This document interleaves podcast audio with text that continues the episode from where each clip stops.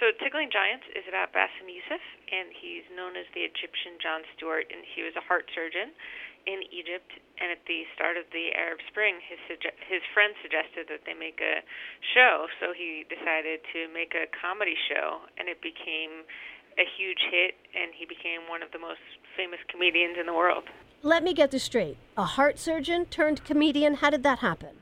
Well, he was working as a doctor and had been doing that for several years. And uh, he and his friend, basically for fun, started making a show in Bassem's laundry room and uh, putting it up on YouTube. And suddenly, um, hundreds of thousands of people and then millions of people were watching. And then they got a TV show, and he ended up leaving medicine to focus on on making the TV show. Okay, is the TV show still on?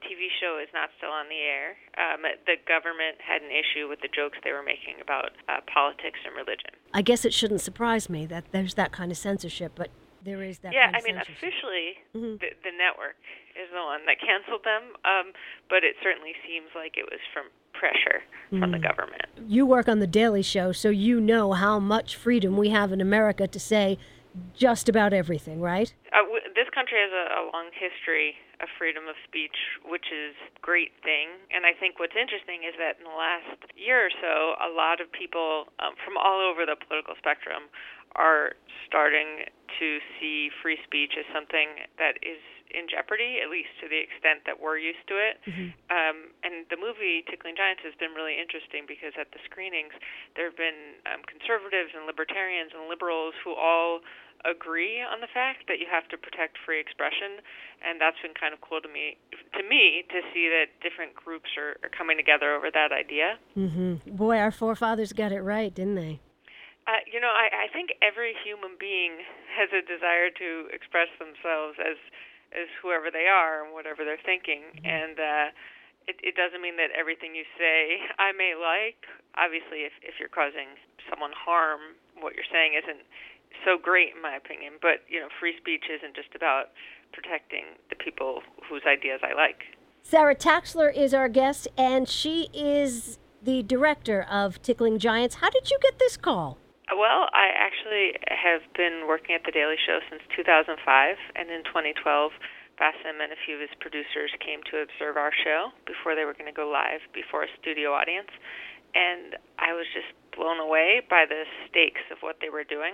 Mm-hmm. I just couldn't imagine trying to tell jokes in an environment where you know that the president may not like what you're doing and, and might try to, to stop it. And at the time, that just seemed like a literally a, a foreign concept to me. So I asked Bassem if I could make a movie about him, and he said yes. This was your idea. Yeah.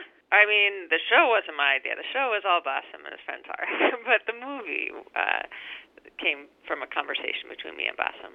Brilliant. Thank you. And you named it Tickling Giants? Yes. Yeah, there's a guy who's a writer for Bassem's show who's also a political cartoonist, and I was describing to him what I felt the crux of the story was about people finding creative, nonviolent ways to express themselves. And in Bassem's case, he's just telling jokes, but he doesn't know what the repercussions would be.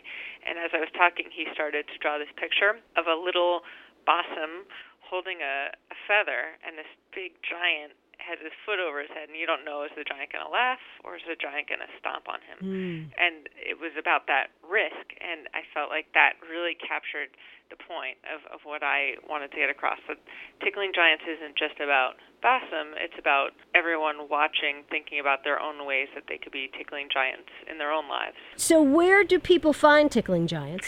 So, Tickling Giants actually is um, out right now on iTunes. It will be out on ticklinggiants.com. You'll be able to get 30 minutes of extra footage if you order right through ticklinggiants.com, and mm-hmm. then it'll be on Amazon, iTunes, Google Play, and lots of other uh, web platforms. All right, very good. What was the process like making this film, and how long did it take? I've been working on Tickling Giants since 2012, so it's been a long time of of really just uh, every day working on it, nights and weekends, because I'm still uh, working at the Daily Show. But this has been my outside project, and the process has been incredibly intense and rewarding, and and really up and down in a lot of ways. I was um, mostly in New York, but it would go to. Uh, I went to Egypt a few times for a few weeks at a time each trip, and uh, I had a local crew there. So when I couldn't be there, they would shoot, and if there was something in particular that I wanted to get an interview of on a specific day but couldn't be there, they would go set up the camera in person and then put a computer right next to the camera, and I would do the interview via Skype if need be. Wow. All right. So you're tired. yes, exactly. Yeah. How does one afford, if this isn't too personal a question, to make a documentary in today's world? That's a, a really good question. It's, um, I would say, in one way, it's not easy. It's expensive, and at the same time, I think it's the most affordable it's ever been to do your own art and and your own creative projects because everything is much more accessible. So for the beginning of the process, while we were shooting in Egypt, I was funding that myself, and that was really hard.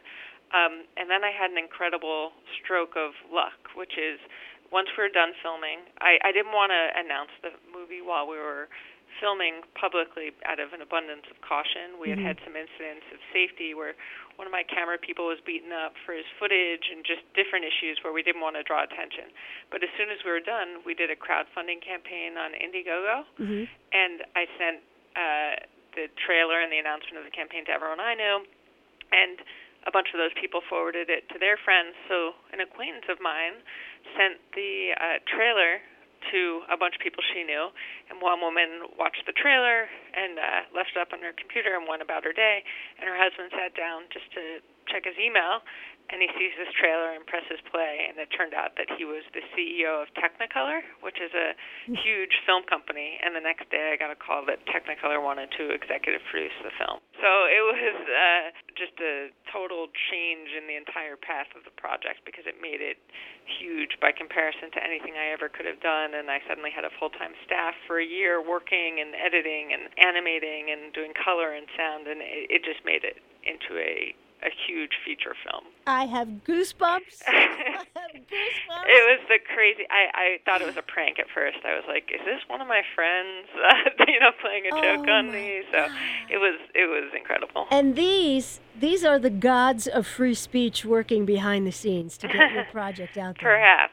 That yeah. is fantastic. So a, a, trailer gets sent to a friend, gets sent to another friend, gets left open on a computer, and the the, the president of Te- Technicolor. Yeah, the CEO of Technicolor, Frederic Rose. Oh, of Technicolor sits at that computer. It was it was amazing, and he was very interested because Technicolor is a French American company, mm-hmm. and this was shortly after Charlie Hebdo, and he liked the idea of exploring free speech and political satire, in particular in the Muslim world. So the story just spoke to him, and it was their 100th anniversary. And to celebrate that, they decided to do something nice for a filmmaker. Oh my gosh, good for you! Couldn't happen to a nicer girl, right? Thank you. Yeah, it was. It it it changed my life truly. Now, is there going to be a senior producer position open at the Daily Show because someone named Sara is off to make documentaries for the rest of her life? Uh, I'm still here. I'm still here. I think it'll just uh, depend how things go. It's it, you know it's it's very hard work to make a documentary, and if you don't have the funding up front, it's it's really tough. So I think um, it's too hard to do documentaries on the side. It, it should be your full time job if you're doing it. So we'll see how the future pans out in that way. Tickling Giants, the story of Dr. Bassem Youssef, and what's his future like now? Bassem is living in Los Angeles. He is trying to get his own TV show, and he's auditioning for acting roles and trying out for writers' positions and just pursuing work here in the U.S. Are you friends? Yeah, we are. I, I talked to him yesterday. Yeah. Well, the day is here. The release date is here. Is this like a huge sigh of relief, or does the tension start all over again? Um, a little of both. I'm I'm incredibly excited for this, but it's actually still tons of work because I'm doing the publicity for this release myself. So I'm every day. It's just a, a late nights, and uh, this is the the fun part because this is like you've worked for years on this thing, and all you want is for people to get to see it. And until now, it's been film festivals and some limited theaters, but this is the first time a really wide audience in this country can see the film. So I just can't wait to to see what the reactions are, and I I hope people see it and start having conversations about stopping abuses of power and protecting free speech.